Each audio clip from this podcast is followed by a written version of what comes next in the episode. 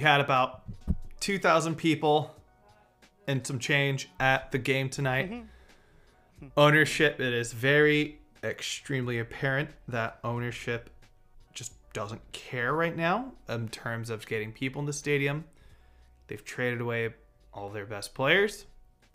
They've consistently slashed payroll for the last I don't know how many years.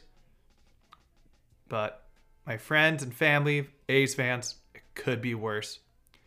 It could be the Cincinnati Reds, who are, mm, as of this recording, May Monday, May second, are three and nineteen. After an The off second- Yep, go ahead. The second that you took a breather in between, just Whitney in the background. Well, our third host for tonight. Yeah, there you go. Whitney. But to make it, here's what makes things even worse. They did do the A's treatment. They did trade some of their best players or some of their better players with Sonny Gray and Eu- Eugenio Suarez and Jesse Yeah. Winker.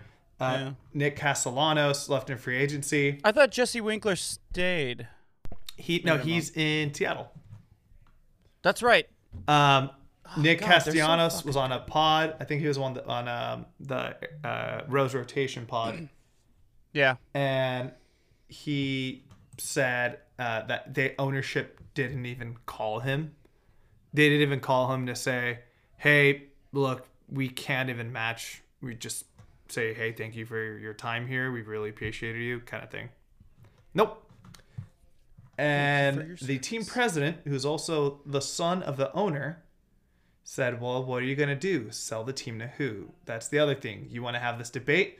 What would you do with this team to have more profitable, make more money, more complete economic systems that the game exists? It would be picked up and move it somewhere else. Be careful what you wish for. And ever since that went that statement went out, they've just completely tanked. So uh you know what guys, it could be worse. I feel like the Reds haven't spent money since like the 90s. I mean, Joey Votto got- has that they- huge extension. Griffey. Does he have? He had an extension? Yeah, that, yeah, that's why he's one? been there the whole time. 'cause That poor guy's losing it. No, I, I know he's been there the whole time, but I didn't. I didn't know they had like a huge extension. That poor guy's losing his mind. Have you seen his his weird, like, social media presence Dude. now? he. Oh no, he's one of the funniest people I've ever seen. Like interviews on sports like radio shows. So he he mirrored a TikTok video that Doja Cat did, where she dressed up as like a sexy Ron Weasley and did a dance, and he did the same thing. Oh really? Yeah. That's hilarious. What are you? talking? that's not. That's not weird. That's fucking funny. It's like that's, what, That's- exactly what I'm talking That's about. That's all he He's needs. Hella He just needs to get through the season He's somehow. hella funny. uh, even though my pipe dream would be he gets traded to the Blue Jays. I feel like uh but I mean, yeah, I, I I don't I don't know. Cincinnati is such a legendary baseball town. That'd be weird not to have the Reds in Cincinnati. They're one of the oldest franchises. But uh in in terms of the, uh, our team, I feel like just reality is set in just like the lack of talent that this team has, you know. So it, we knew it was coming. Um like the pitching is still I feel like the pitching is still above average. Just the offense is more inconsistent now. Which I have a rant that I'm going to get into that in the second half for the reason why I think the offense is inconsistent. So we can move on. And on that um, note, Town Tailgate Podcast. That's Julio and I'm Chris. We're wearing Warriors hats because we are showing our support for that team um, via this podcast. So go Warriors! Great win last night Dubs. but this is a baseball podcast. So Yes. gonna talk about baseball. Um, new some new changes in the minor leagues are have uh, caught the eye of uh, baseball Twitter today, and we're gonna talk a little bit about that, our thoughts on it. Um, we had a first no hitter of the season. Uh, we had a couple close ones, but not officially. So this is the first one. Um, and then obviously some um, more some news on uh, Trevor Bauer. Um, so let's start with that, huh, Julio? Um, Trevor Bauer has been suspended 264 games, which is the equivalent of about two years. Uh, exactly two. Hold years, on. sorry. Do your math. Um, Do your math. I just did 264. 300, 324. no, you're like 162. I'm like, Chris, come on. did I say 264? Yeah, it's Oh all my good. It's all good. Um, three. I got new contacts today. Um, I'm trying them out because I went to the eye doctor and they're kind of just like all over. the place. Got some new right fucking Anyway, contacts. It, I I I don't think it's the contacts. You know how they give you those eye drops where you like um they dilate your pupils so they Yeah, can like yeah, look yeah. at. Yeah, yeah. That that's just been fucking with my eyes all day, dude. It's been brutal. Anyway, I'm sure they'll be fine when I wake up in the morning. So Trevor Bauer has been suspended 324 games, which is the equivalent of two years. Um, this is all from the um sexual misconduct case conduct case that's been going on. Uh, one more woman has come forward. I think this was a couple days before the um, suspension came down um, and with complaints. Um, so I think Major League Baseball was just tired of waiting for the civil system to step in. They needed to act, and um, they did. I I mean, you can. You know, make what you want about this, Julio. Be, you know, listeners, your opinion on on whether you think he was in the right or in the wrong um, in his case, but um, I don't know. It's it's weird. I have mixed feelings on it. The more I read about it, I have mixed feelings on it. It's uh it's reminding me, you know, we're uh, we're we're never gonna know the true story. I think a lot. The same thing with a lot of stuff that we've talked about in baseball over the last few months, especially when it came to the Hall of Fame. But it kind of reminded me of uh, this the whole debate we've had when the Hall of Fame ballots or like votes went out. David Ortiz gets him first ballot for alleged, even though he's alleged steroid use.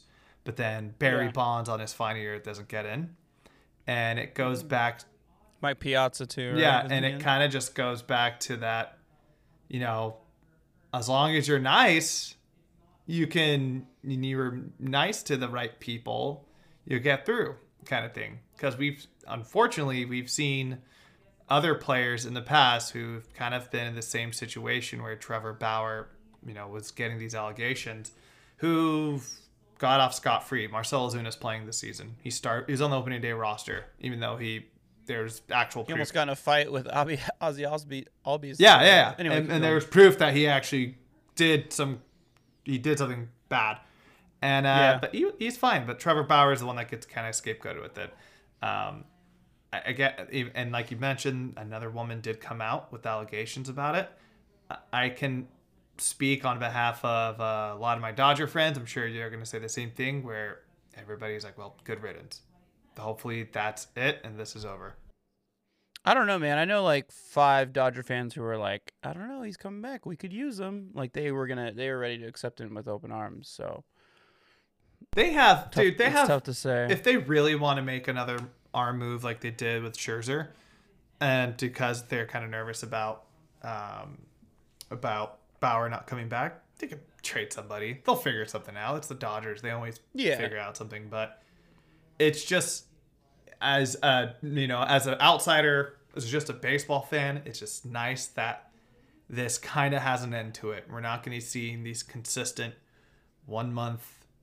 Oh, he's going to be suspended. Yeah. Another month. He's going to be suspended. yeah, I'm so over this case. I'm so over talking about it on this podcast. Yeah. It's just like, you know, it, it, it is what it And it's like I told you on the other day. I guarantee he will play again this year in Mexico. In Mexico, yeah. Um, yeah, I mean, you can do your research and go look it up and make your own opinion if you want. It's just, um, w- you know, whether it was consensual or not is uh, very up in the air because there's a lot of evidence that shows that it is, but also there's a lot, you know, there's evidence that shows that he crossed the line. Anyway, let's move on. Um, um, first no hitter of the season, Julio, the Mets. Woo! Um, good job. Um, uh, oh, sorry. First no hitter of the season. Uh, I totally blow past that. You, you, you, you just take it over from here because I'm just fucking that one up. What? The first no hitter of the season by the New York Mets. It's like the meme it says. It's not about the money, Spider Man. Bet it's about the Mets, baby. Mm-hmm. The New York Mets, who are the best team in the National League, and guess who's the best team in the American League? The New York Yankees. The Yankees. The two, two best teams in all of baseball are all in New York right now, which is pretty crazy. Uh, Mets, yeah, dude, the first no hitter of the season. It was a, uh, a uh, excuse me, combined no hitter between uh, Tylor Megill, Drew Smith, Seth Lugo, and uh, Joely Rodriguez and Edwin Diaz, um, former. You're never gonna great. see a s- uh, a solo pitcher no hitter in the first two months in the modern day game. That's the best way I can explain it. Like we haven't seen that in years, and the reason is because uh, I think like a few pitchers did it like five years ago, and like all of them like hit the hit the IL like instantly because of like their next start because there was something going on. Joe Musgrove did like it last year.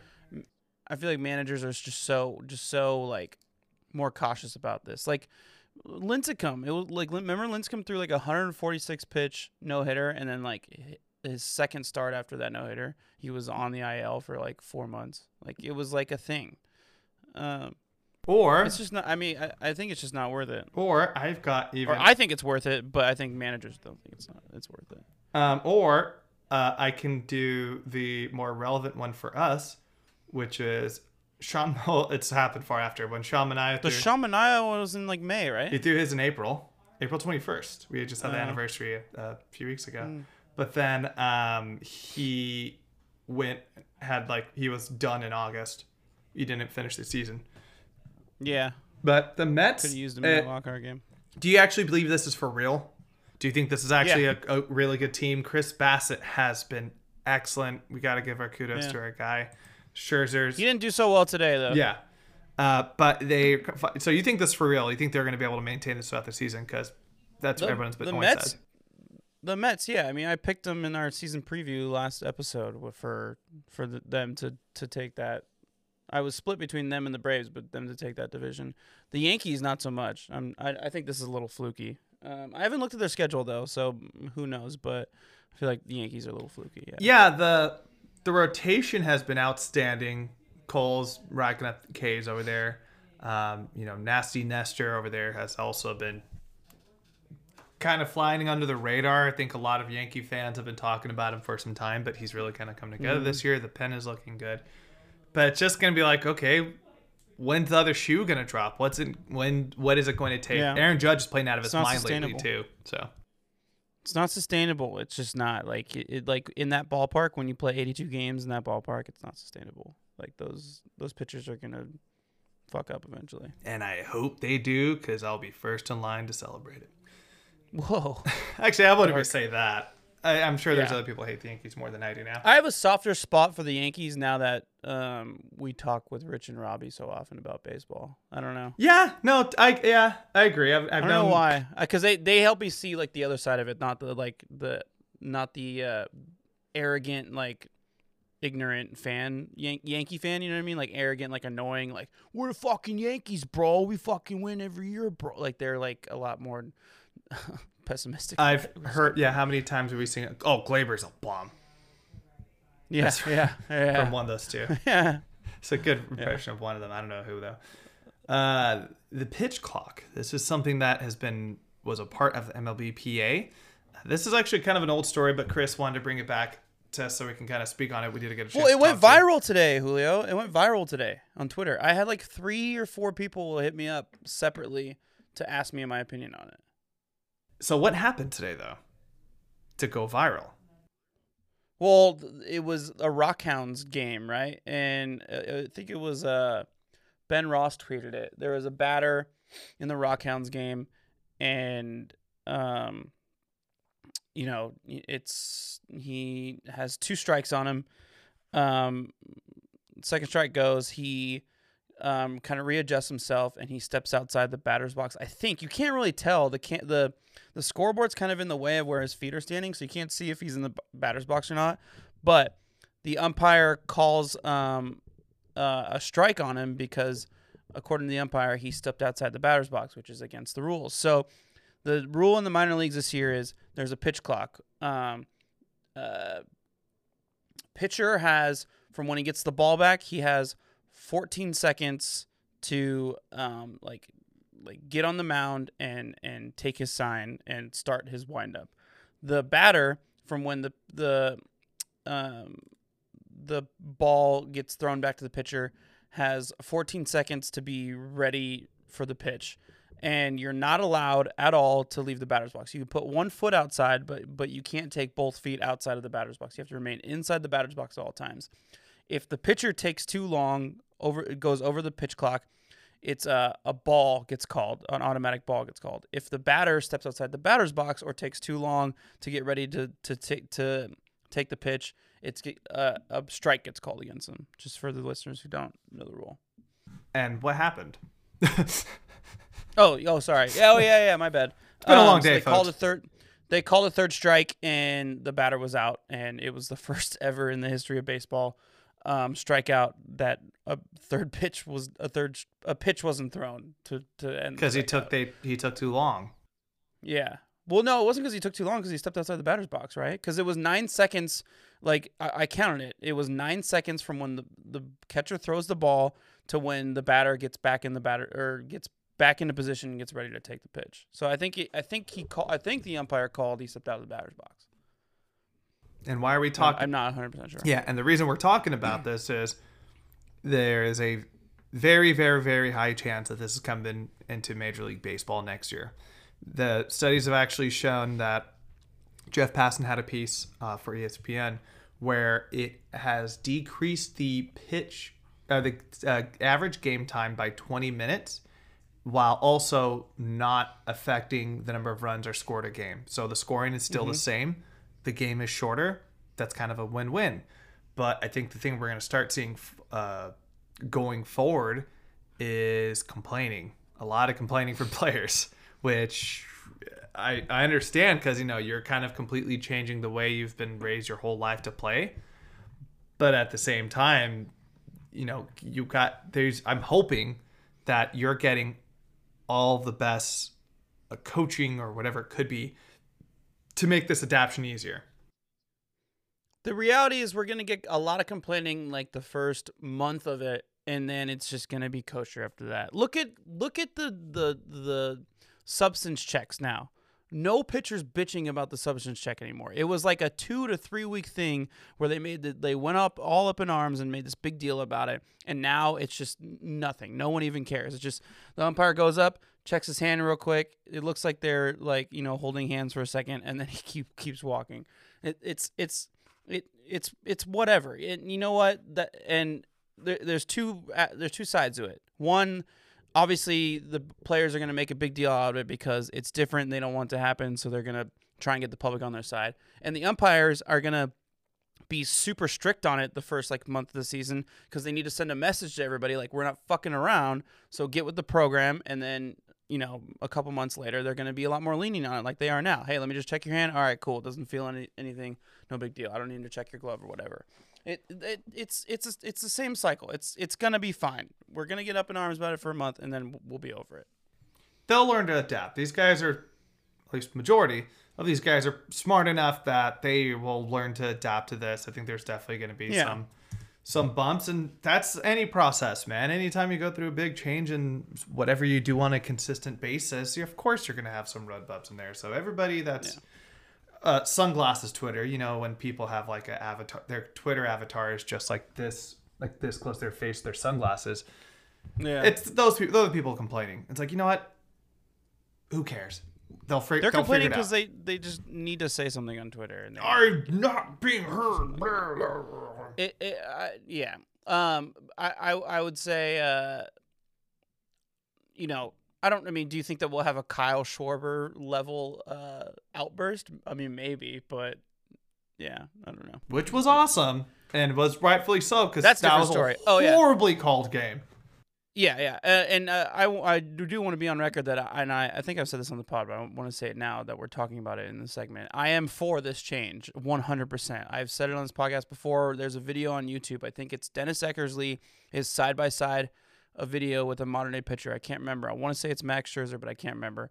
And what takes Max or what takes the modern day pitcher one pitch to throw, Dennis Eckersley throws three pitches. Now, Dennis Eckersley was famously a fast moving pitcher back in the day, so maybe it's not the best example, but they've shown other pitchers from that era, and it's like so much quicker. Like the pitcher, you don't need to take a fucking lap around the mound. You don't need to like fucking lick your fingers, adjust your hat, like f- cup your balls, and then step on the mound and t- and, ta- and take forever to take your sign. Like just fucking get with it already. Same thing with batters. You don't need to step out, take a lap, redo my gloves. Oh, you know what? You know what? I, I just I just you know like let's say like for lack of of good example, I, all right, I step up to the plate.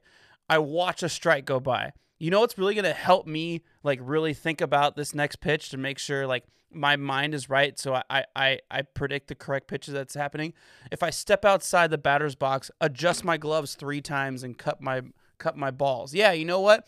These batters box, these batting gloves are so tight on my wrist. It's cutting off circulation in my brain to help me look at these pitches and ac- accurately depict if it's a, a slider or a, a fastball. Let me loosen them up here. Oh, what? A slider goes by and I thought it was a fastball? Oh, you know what? Maybe they were just too loose. Let me readjust them, make them a little bit tighter. No, get the fuck out of here. Like, just stay in the batter's box. Think about your game plan and get ready for the next pitch. It's ridiculous. Yeah, that'll show him. You're not gonna throw that pitch on me now because I rotated my bat ten times. Only player that can do that is Ichiro.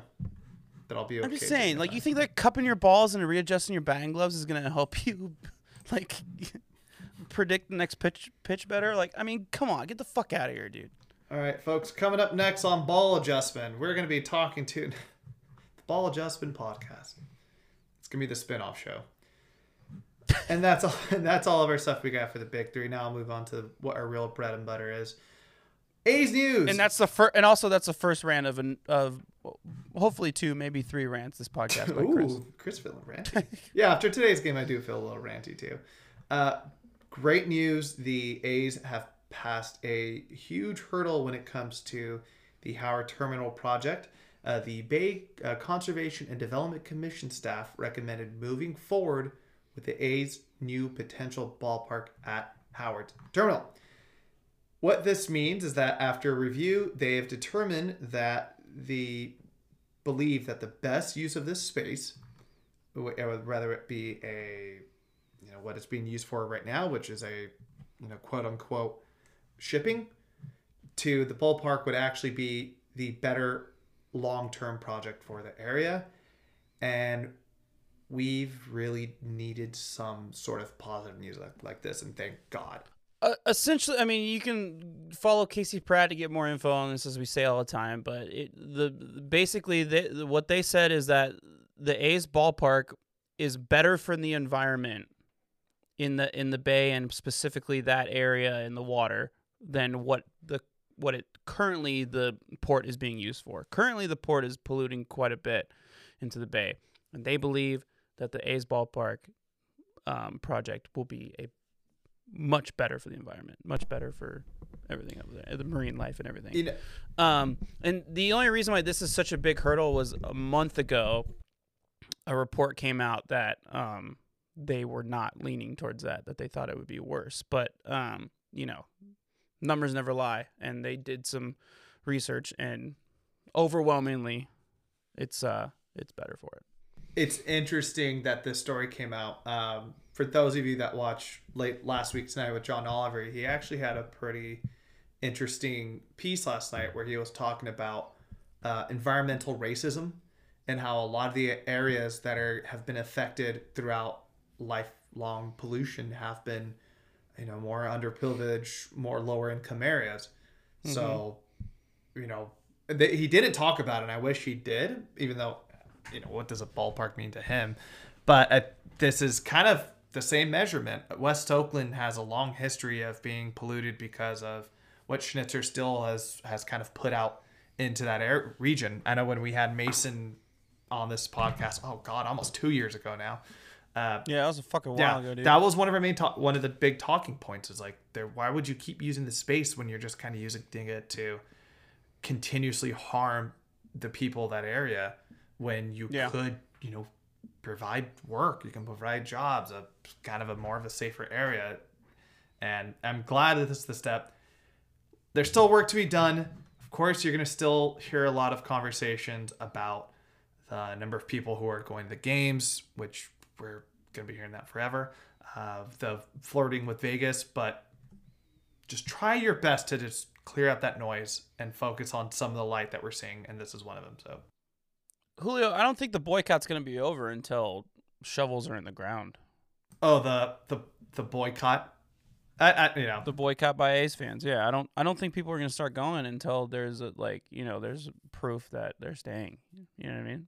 yeah I don't blame them. yeah I I don't I don't blame blame them too. It's it's it's uh it's discouraging. It's very discouraging. At least we at least if there's Yeah. not uh, if there isn't shovels on the ground, at least like hand or like ink to paper, very cut and dry. It's happening stuff. Yeah. But until then, we're gonna keep losing prime players, like the latest induction into our former Oakland great Hall of Fame. Chris, hit the music. Yusmeiro Alberto Petit. Alberto, that's a cool name. Yeah. 2017 through 2021 for almost every year he was in Oakland, besides last year, he had a sub three, or 2018, I'm sorry, sub three ERA or better, and every year besides last year. That's right. Our old friend Yusmeiro Petit has signed a minor league contract to reunite with our older old, our older uh, old friend Bob Melvin. In other words, Bob Melvin's gonna finish the job. He's gonna kill Yusmeiro Petit on the baseball diamond. He's gonna make him pitch 120 games. I can't wait. You mean the you mean the uh, Oakland A's SoCal? SoCal A's. Yeah, we got. Let's see. Manaea, Petit, Profar. Anybody else? There's more, but I'm blanking. Yeah. Um, you know, no, nothing much we can really talk about with this move, I, but I just it's great to see that he's still getting work and that he's getting work because it's an old friend who still trusts him in those moments. Oh, and the Mets. I forgot. I had this joke earlier. I fuck. I fucked it up. Ah! Oakland A's. Oakland A's East was what I was gonna call the Mets. Oh, totally. Yeah. A's East. Anyway, Yusmeiro Petit. I thought he was gonna retire for sure. I I'm for shocked. sure thought he was going to retire too. I thought he did. Like I, I thought there was an announcement and everything. I, I was like, what? Oh, okay, cool. He's coming out of retirement. Ah, one more. Former Oakland great, and it goes back to this original topic. Trayce Thompson, brother of, for, of current Warrior legend. Klay Mm. He's on the Padres. That dude's been everywhere. That was cool. I, I really hoped. I love that. Remember that catch he made in center field? I think Klay sick. was at the game too. It was great. No, Klay. Klay wasn't at the game. He was watching at home, but he posted a video and like he saw it and he goes, "No, no, no!" Oh, that's does like the, the Mutombo. Yeah, it's so great. Uh, I was actually at a Dodgers game where uh, when Trayce Thompson was on the team, and he hit a walk off, a fucking walk off home Dude, run. if he didn't get hurt, he had a lot of potential. If he didn't get, I think I forgot. He's a big Tommy dude. John or something. Yeah, I mean, he's fast. Yeah, and then honestly, honestly, it's it, this is kind of mean to say, but what a kind of nice life to live, where you don't really have to worry about the financial obligations of just working through the minor leagues because you know your family's kind of set for life, and you Well, can I just mean, go play he ball. grew up rich because he grew up rich. His dad was Mychal. Exactly. Thompson No, exactly. That's what I'm saying. Yeah. But that's kind of nice, right? Like, yeah, I don't care that I'm Yeah. not making any money. One hundred percent. All right. Anyway, back to some more uh, minor league talk. Uh, Katie Nolan's favorite player Yeah, at DFA. Mickey today. Mack. Mick, Mickey Mack. Sorry, Katie. sent down to Maybe you can. Maybe maybe he'll come up again one day and you can you'll get excited. So one day. But also a corresponding move. Uh, Austin Allen has been DFA'd. Bro, bring up Shea already. Get him fucking hitting dingers for the A's, man. My God, I know it, they're just Bethancourt's been better, so it's like, and Stephen Vogt's gonna be coming back not too like in a couple days, so it's like, all right, we can't have four catchers on the roster. Let's have you go through the system. If you, someone picks you up, you know, good for you. If not, whatever.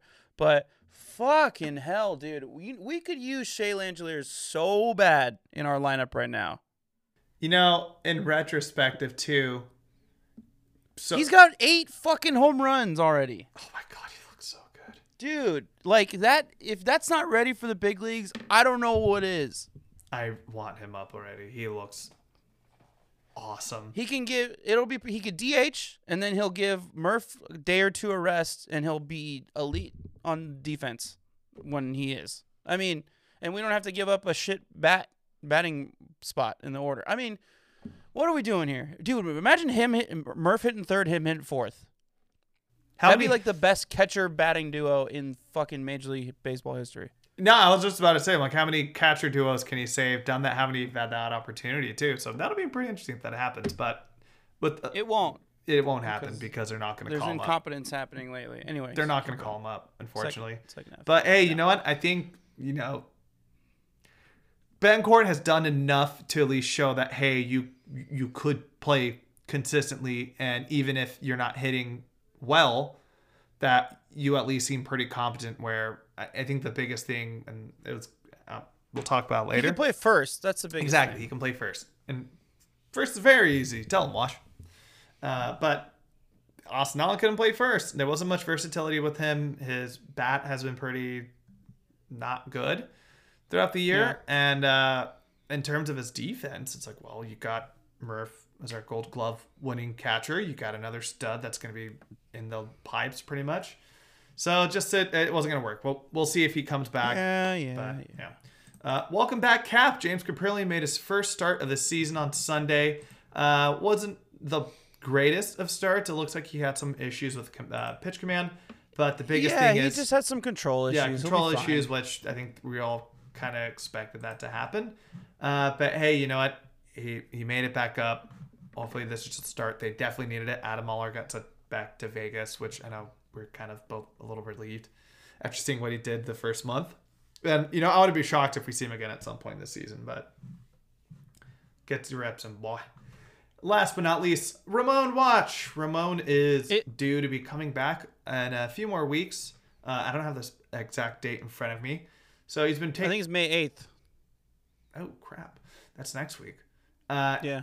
He's been taking some. He's already played six games in Vegas, and uh, let's not look too into it. Let's just say that he's hitting 143. He's six. He hasn't played ball in a year. Yeah. You know. Yeah, exactly. Uh, he is three for 21. Uh, he's gotten a double.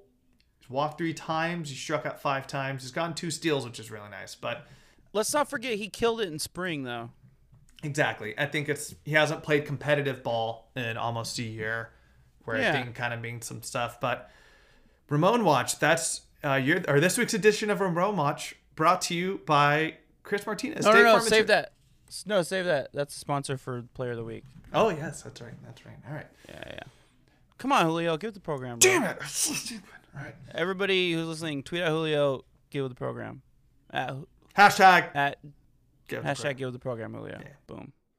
Um, one thing about Cap, just real quick, re- recap. See what I did there? Um, it could be worse. You could be Alex Cobb, and you could have thrown 46 pitches, um, on Sunday, and got taken out the first inning. 46 pitches in one inning, and half of them were balls. Ugh. I don't think Cap's ball to strike ratio was quite that bad. So we were watching it. We were watching the. My buddy Sean was over here watching the Warriors game. We had the Giants game up on on TV number three, and it was brutal to watch. He fucking was walking everybody. Twenty two balls. Corn Cob TV, baby. It's Corn Cob TV. We can move on. All right, we're gonna take a break and we'll come back and we're gonna do um first month uh, review of the season. Did you have something to say, Julio? Because you were raising your hand. No, I was gonna see if you got Oh, the Corn Cob TV reference. I did not. Sorry. Uh, You want to explain it before we go to break? I think you should leave the second season. It's the first episode with Coffin Flop. Oh yes. Corn Cob TV, Yes. Yes. classic TV show. Honestly, second season was a little disappointing, but we can But talk yeah, about that Yeah, but it was worth it for Corn after the break. TV. Yeah. We'll talk about it after the break.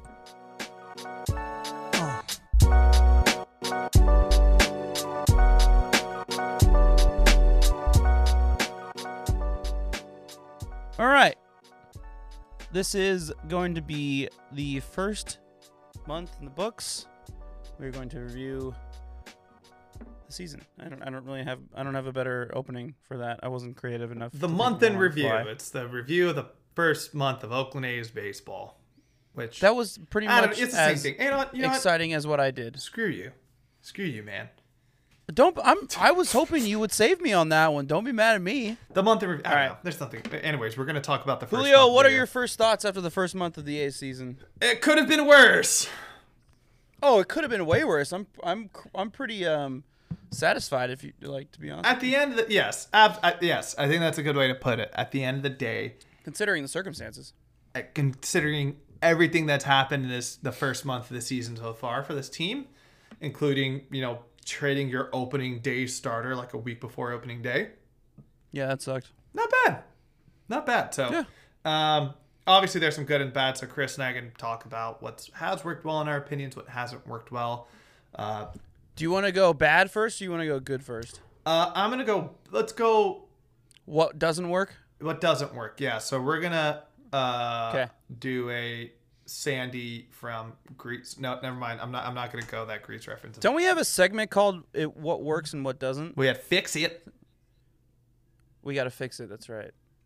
We kind of gave No, up on the, the consistent segment idea, but Yeah. I like this more fun. It's more. It's more a little more, a little more authentic, Yeah. organic. Anyways, All right. So what doesn't work for you? What's the first thing? the defense is terrible. Yeah. 21 errors to start the season. They are tied in the major league lead for errors. Look, we understand. I think everybody knew when you trade two of the best defensive players in baseball, there was going to be some there was going to be growing pains there. We uh, we completely understand. But Elvis has not is just fallen apart as a baseball player in terms of You know what defense. help our defense? Nick Allen.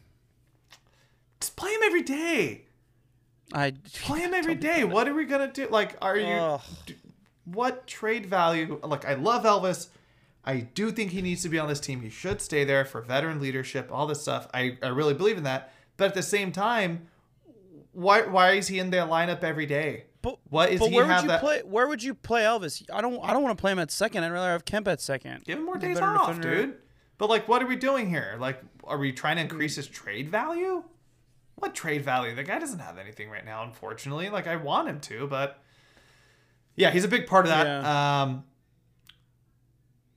Chad Pinder being hurt for two weeks didn't help the outfield defense. Piscotti also being out too, because we saw some, Yeah. for the lack of better words, Seth Brown's fine, but he's not a good defensive player. for uh, for the lack of better words, and I feel like this is a great analogy for it. We've had some slack dick, slapdick defense in left and right field this season so far. Yeah, Pache's been Pache's awesome. putting on a fucking clinic in center. Oh, He's, oh, he might want a God. Gold Glove if he keeps oof. going. But yeah, It's, that's different. I mean, Mickey Mack wasn't great out there. I mean, wh- what was I, there was a specific play two weeks ago that I texted you about where it just like was it against the Phillies or something like that? The ball just went like straight over his head. And he didn't even like try and make a play on it, and he was like, it was it was like a, against the wall. It went off the wall, and he like was jogging to the to the fly ball. I don't I don't even remember who it was, but it was fucking disgraceful. Now, do you think that a little bit of that has to deal with just learning to play in the Coliseum, where that was that wasn't in the oh, Coliseum. oh, wasn't oh okay, but no. Yeah, the, the, I'm sure You're talking about the wind, the wind swirling in the outfield and shit. Th- Yeah. Look, at the end of the day, this is going to change because once Ramon comes back, cool, that's going to be a consistent glove over there and right, and then you're going to have Pinder consistently in left, Piscotti Mm. on the rotation. But we've talked about a few weeks ago when we were going to this first baseman by committee, and it just seems like there's no real like standout so far. I'm like, yeah, this person should at least be consistently playing first base Yeah. as defense. And that's kind of my concern right now is like there's no solution who can be a consistent first baseman.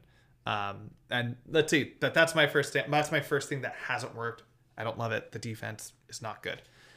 The the infield in general hasn't really been consistent except for Elvis at shortstop, unfortunately. Like it's really weird. Like I Tony Kemp should just play every day at second Yeah. base. Like if we need him in the outfield for like injuries or something like that, that's fine. But he should just play there every day at second base because he's a stud over there.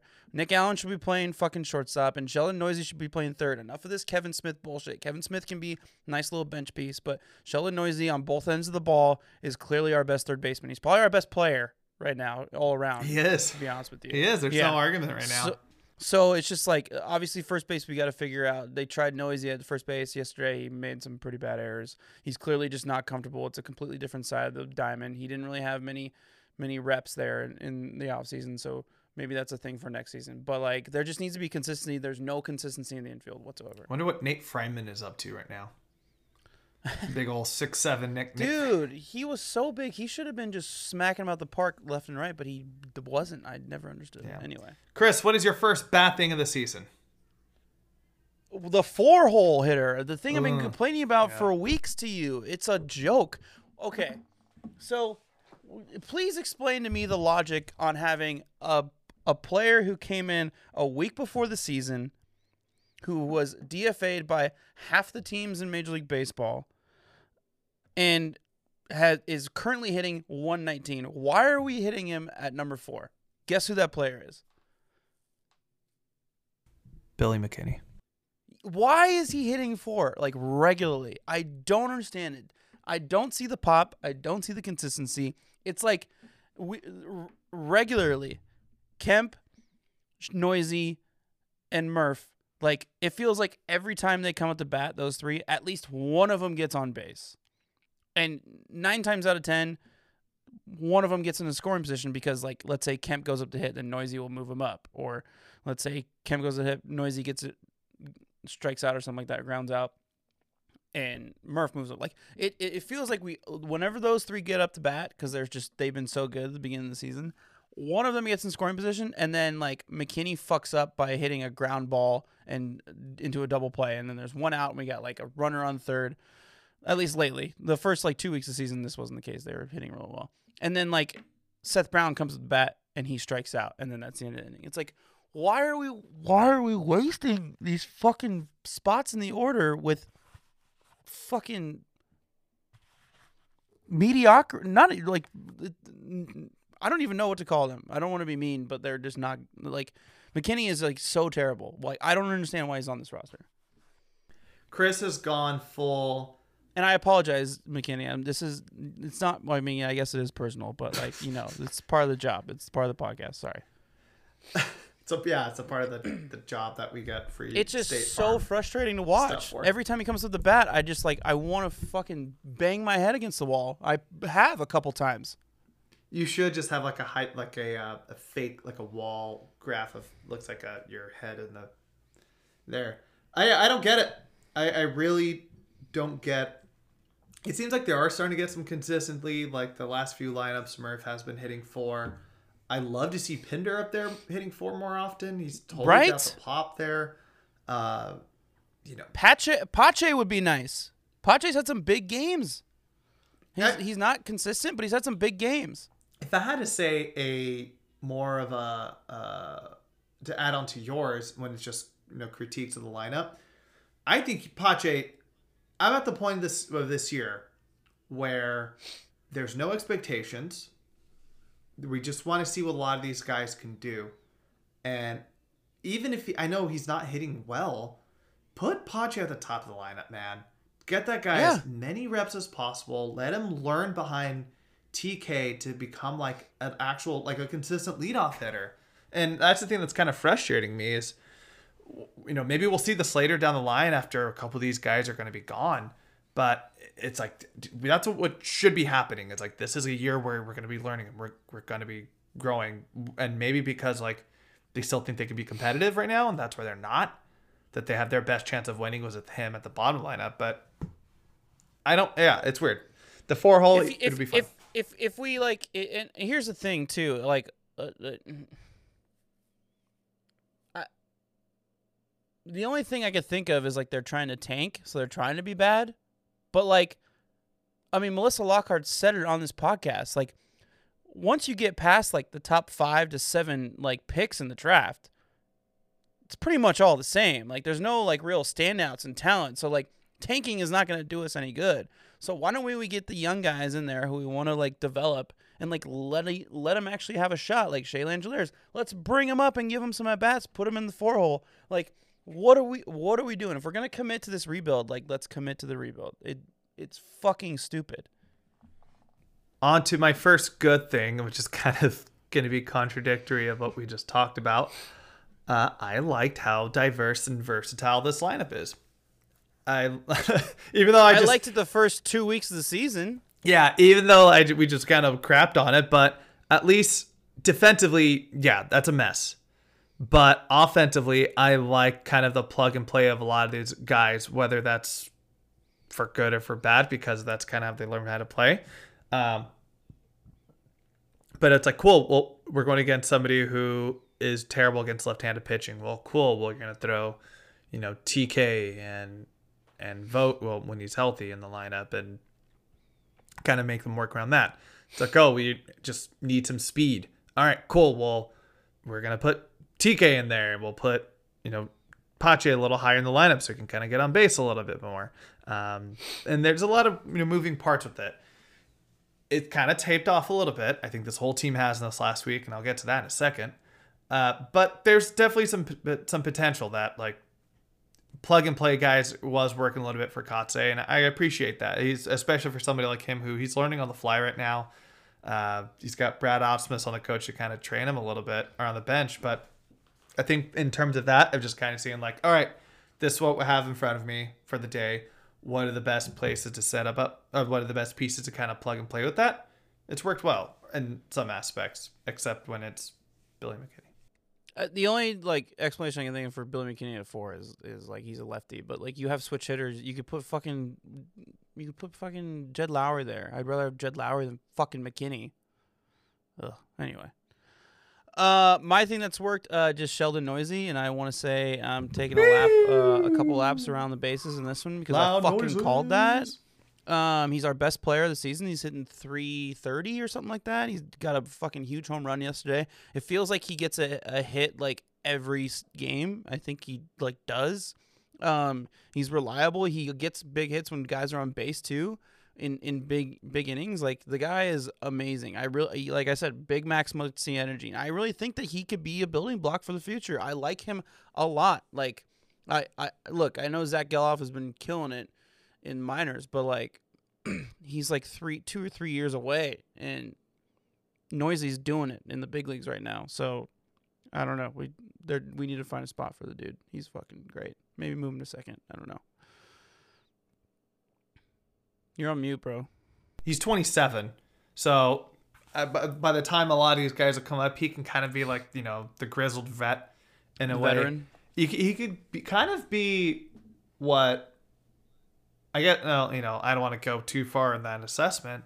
What Marcus was? Yeah, no, yeah, for real. Like that was gonna say. I'm glad you read my yeah. mind. Where you know Marcus was here a couple years in Oakland already, and then that's when Ollie Chapman got called up. So there, yeah. that's where the comparison's at. And hey, I think we've all seen what he could do because of what he mm-hmm. was able to do in the minors, and maybe just going down to Dodger Stadium and learning from those guys for a little bit helped tune his game. So I'm we're all rooting for him. I hope my prediction is wrong, saying that James Kaprielian was going to be the A's lone All Star. I'm hoping it's going to be Sheldon Neuse. Yeah, and let's not forget, people. He was a an A's top prospect when he was here. He just got the sh- again. He just got the shit end of the stick. I said this a couple weeks weeks ago. He got the shit end of the stick. He was playing. He plays third base, which is where the future best third baseman in the league was playing. And you know he goes over the Dodgers because you know the A's have Chapman. They're investing Chapman, so like there's just no room for Neuse. Like you know he's 25 years old and he's still in the minors. Like something wrong with that. And he's hitting home runs like every fucking day. So he goes to the, over, the, over to the Dodgers, and what do you got at the Dodgers? The most stacked team in like the history of Major League Baseball. They've got Justin Turner over there. They've got Chris Taylor who can play third base. He doesn't play third base all the time, but he can play third base. They got Max Muncy. They have all these guys. So yeah, he's not going to get a chance there. He just had to really shit in the stick. You know, sometimes player like I was talking about this with the draft.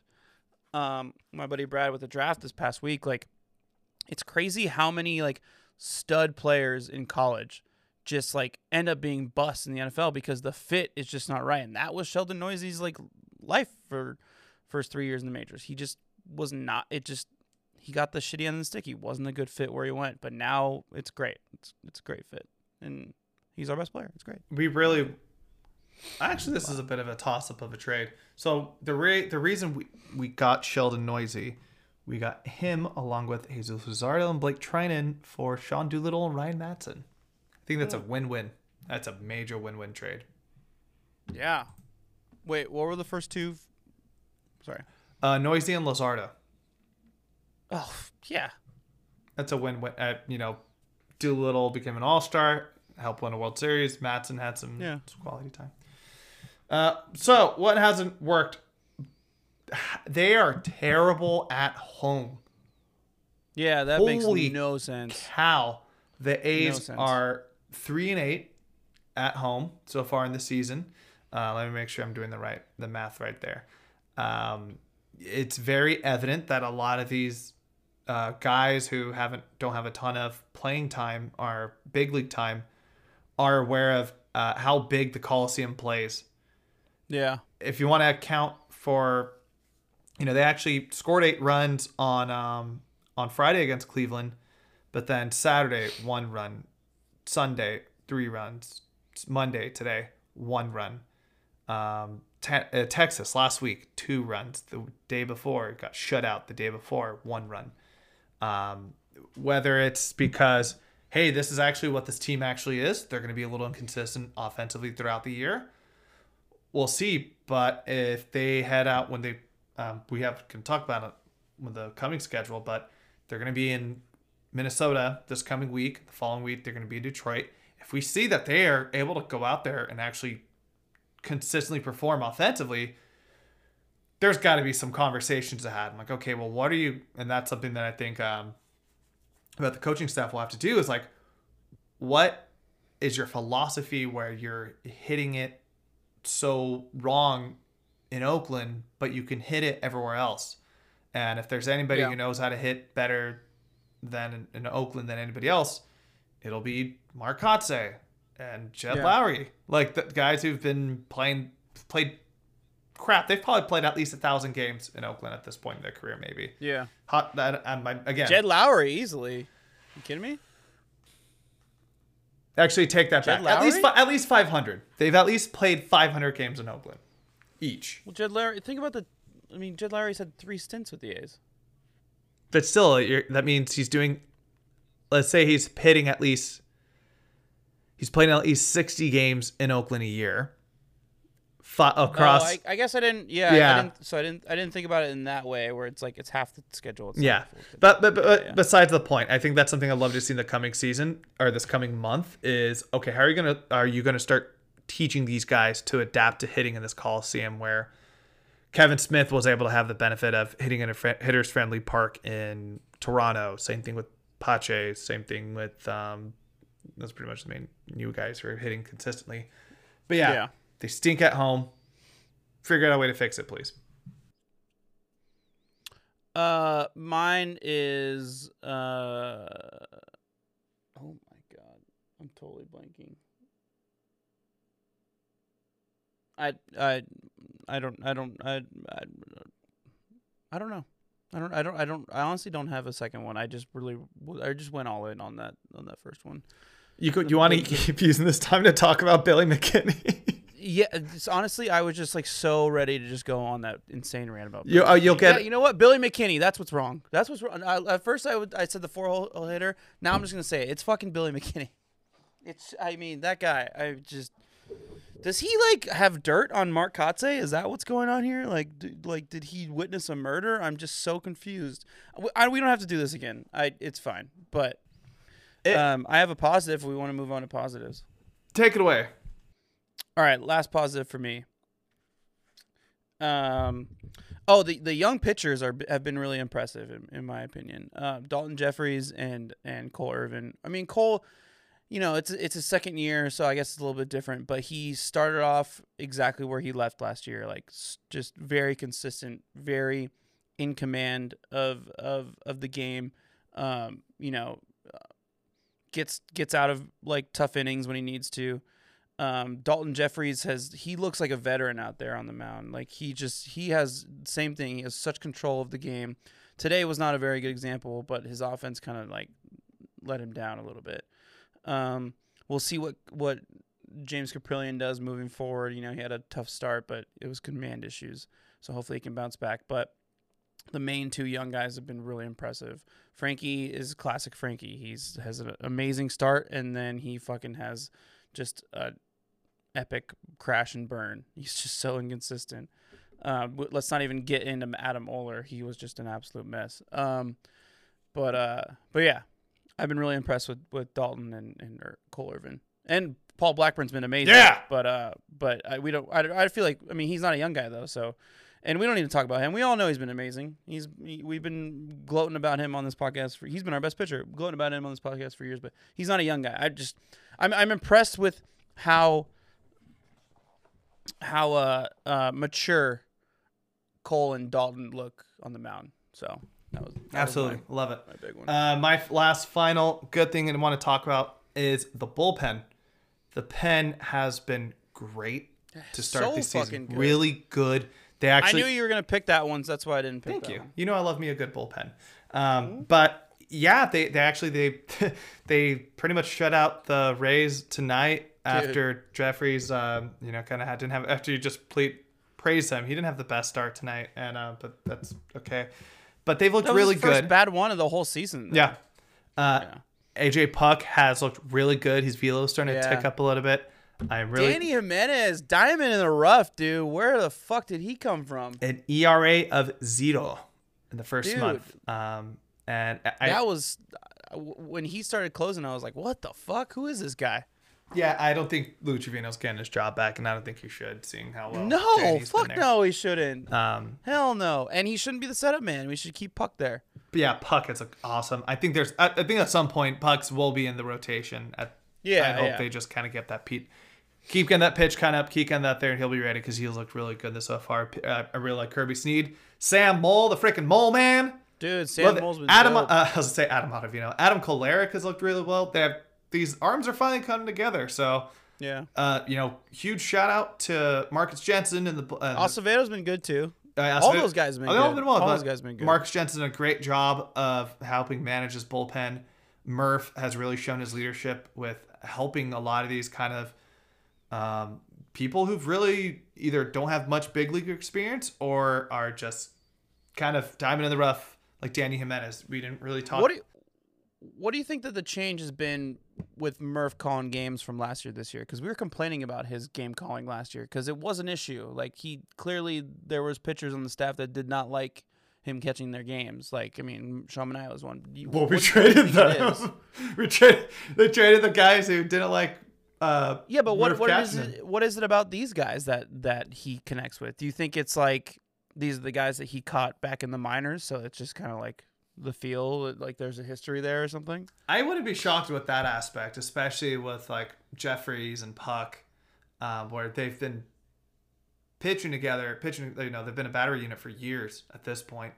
Um, but it's and I know Murph and, and Cole had some familiarity last year. Uh, but he's honestly we uh, he won a Gold Glove last year. We know how good he is defensively, but I think the one thing that's really talked about a little bit on was on the radio broadcast. I can't remember who said it, but they were just talking about like he's becoming actually a lot more comfortable with like framing pitches as well. And hey, what's mm-hmm. going to happen when you frame pitches? That you get calls that you shouldn't be getting, and you boost the confidence of your pitchers. So kudos to him. I hope they continue to maintain this, and my I hope that Puk is going to be in the rotation at some point. Maybe that'll be it's also- this month. Yeah, yeah, maybe. I don't. I mean, I don't know where he would fit in though. Who would you, who would I don't wouldn't want to take out any of the guys. Yeah, that's true. I think though, really, all, I think the only the only possibility is if Frankie gets traded. yeah, which I, I don't think he's going to get traded till the deadline. It seems Yeah. if you if you All, didn't all these guys have been so good and consistent. I don't want to take any of them out of the rotation. if you were going to trade him, you should have done it like right at the beginning of April. Yeah. Now you're at the point where it's, it's too late. You're better off just waiting till we get to July and see if something turns. So, hey, you know what? Uh, do do you think? Do you hold on? Do you think that part of it with Manaea was Manaea's so like loose and like, you know, silly? And I've heard Murph is very business intense. Do you think that was part of it? Maybe. No, I, could don't want to that being a speculate. I'm a very like carefree, loose person. So when I like work with people who are like intense and like fucking, I it just kind of like rubs me the wrong way. Oh, well, th- we already have a couple catchers, but watch Austin Allen end up with the Padres. That would be kind of funny. yeah, because just because it's like, oh, Yeah. here. Bowmel's like, Sean, you remember this guy? You knew him well. But hey, you know what? I think this exercise kind of just showed us that there's some stuff that we really like with this team, and uh, let's hope that for the rest of the season they can main, help maintain a little bit of that. And for the stuff we don't like, fix it. Throw back to the old. Yeah. Alrighty, folks. All right, Julio. Yeah. Let's wrap it up. Yeah. All right, so it's time to pick our player of the week. Player of the week is brought to you by Chris Martinez, State Farm agent of Walnut Creek. If you would like a quote, um, uh, give Chris a call to get a quote on your uh, um, automobile, home, or life insurance. You can call him at 925 266 8997 or check out his website, www.agentchrismartinez.com. Let him know that the Town Tailgate guys sent you his way. These are getting more and more legit. Yeah. Julio, who's your, who's your player of the week? It's going down. I'm yelling Pinder. Nice. Yeah, Chad Pinder has looked really well since he's come back from the IL. Uh, this past week, he went five for eleven. Uh, you know, just a slot below 500. He was the A's sole run of the uh, one I think shutout of the Giants. He also made history that day. He became the first player in A's history, dating back to Kansas City and Philadelphia, to be the only run in a winning game where he it was a leadoff home run. Never happened in the 120 plus years history of this franchise. So baseball, weird shit Making happens all the time. Yeah. So Chad Pinder, player of the week. Welcome back, buddy. Good job, Chad. Chad. Chad's such a white boy name. Anyway, um, I'm sorry. No offense, Chad Pinder. I just I had I saw the opportunity and I had to go for it. All right. Mine is gonna be. It's pretty obvious. Um, I've been deep throating them all episode. Sheldon Neuse. Um, last seven games he has is hitting 300. He's got a home run, eight hits, one earned run, um, only eight strikeouts. Um, he's been just dominant. He's been our best player all season, hands down. He made some errors at first base yesterday, but first base is not his bag. See what I did there? Bag, base, you know, stealing a bag. Okay. Bag. All out. I thought it, I thought it was mildly clever. Anyway, um, third base is a spot for him. So uh, shout out to Sheldon. Um, heavy Max Munch, Muncy energy, energy coming to the A's again. Um, it's been great. Should get that on a shirt. Heavy Max Max Muncy energy. Max Muncy energy. Uh, the upcoming schedule, we are recording this Monday night, May 2nd. They just wrapped up their first game against the Tampa Bay Rays, in which they lost 6 1. Uh, they have a game tomorrow and Wednesday against these Tampa Bay Rays in Oakland. Uh, right afterwards, they'll be flying. They get the off day on Thursday, where they'll be playing the Minnesota Twins, who've actually been uh, really hot in the last uh, few last weeks. We get to see our old nemesis for the first time in Twins gear, Mr. Carlos Correa. We might see an old friend with uh, Sonny Gray pitching in the American League. So, Chris, we heard what's going on. Now it's time to go to the essential tools of the week. Last week, I chose Dany Jimenez as my essential tool because, hey, Trivino's coming back. Let's see what he can do. And he was great. He only pitched in two innings, but he did record a save. Uh, no earned runs. He only gave up two hits, no walks. So good for you, Dany. Keep it up. And Chris, say you picked an easy one. I thought that was bullshit, but whatever. no, whatever. Uh, Chris, you just. I'm just went salty. the road less traveled. You chose Stephen Piscotty, and uh, and not a great week. He went one for ten. Um, get him next time, big guy. Chris, I keep getting pretty ballsy with these picks, and uh, they're just not panning out for me. That's the sound of it not panning out for you. Well, let's keep that trend going. Yeah. Who's gonna pan out for you this week? Billy Mc. No, fuck no. I'm not picking Billy McKinney. That's not happening. Um, uh, mine's gonna be Christian Pache because um, I think he needs to ride the momentum of being the fan favorite of the of last week and like all this stuff, and uh, really like step it up with the bat. Um, he's he's when he's good, he's good and he's fun to watch, but he's got to be more consistent, and we could use his help at the top of the order. So Christian Pache, get it.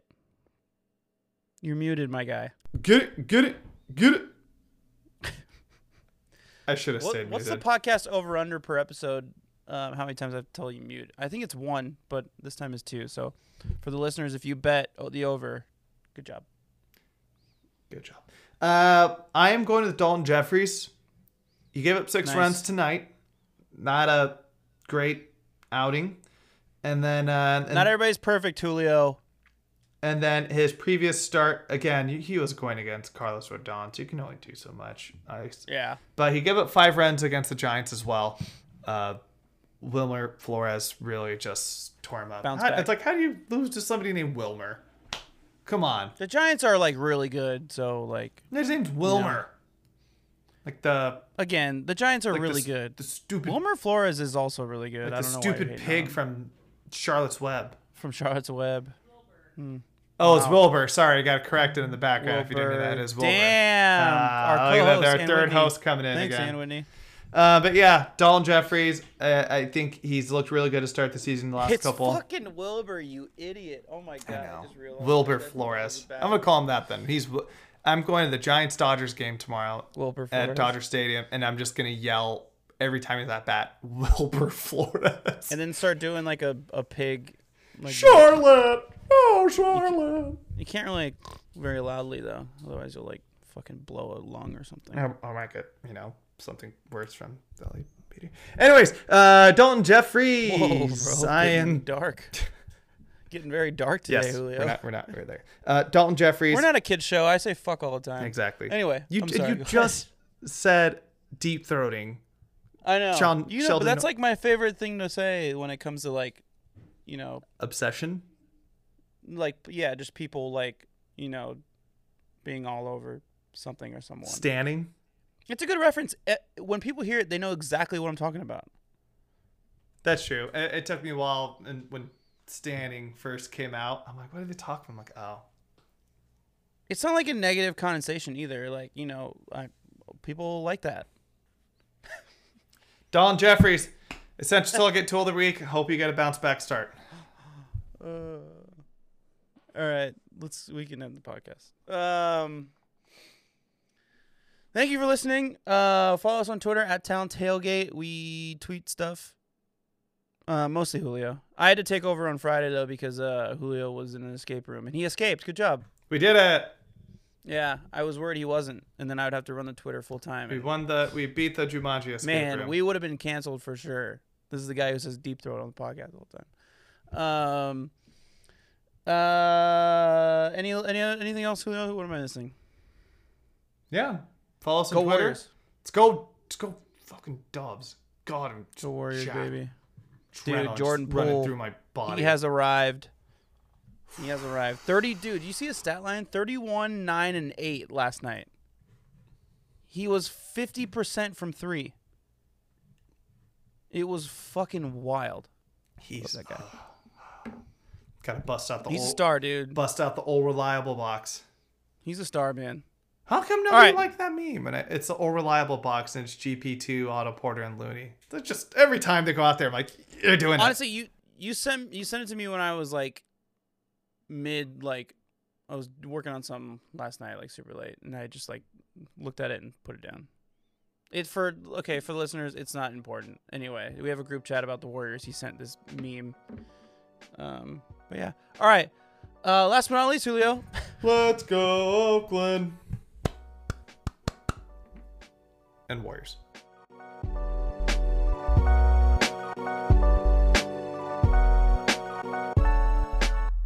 The Town Tailgate is an independently produced podcast. It is written and executive produced by this guy, Chris Madrigal, and my partner in crime, Julio Reynoso. It is sound mixed and edited by yours truly. Social media management and marketing is run by, once again, my partner, Julio Reynoso. And a special thanks and shout out to my brother, Larry Madrigal, for composing and producing our theme song, as well as graphic designing our album cover and artwork. Thank you so much for listening, everybody. Please tune in next week. Please subscribe. And last but not least, as we always say, let's go, Oakland.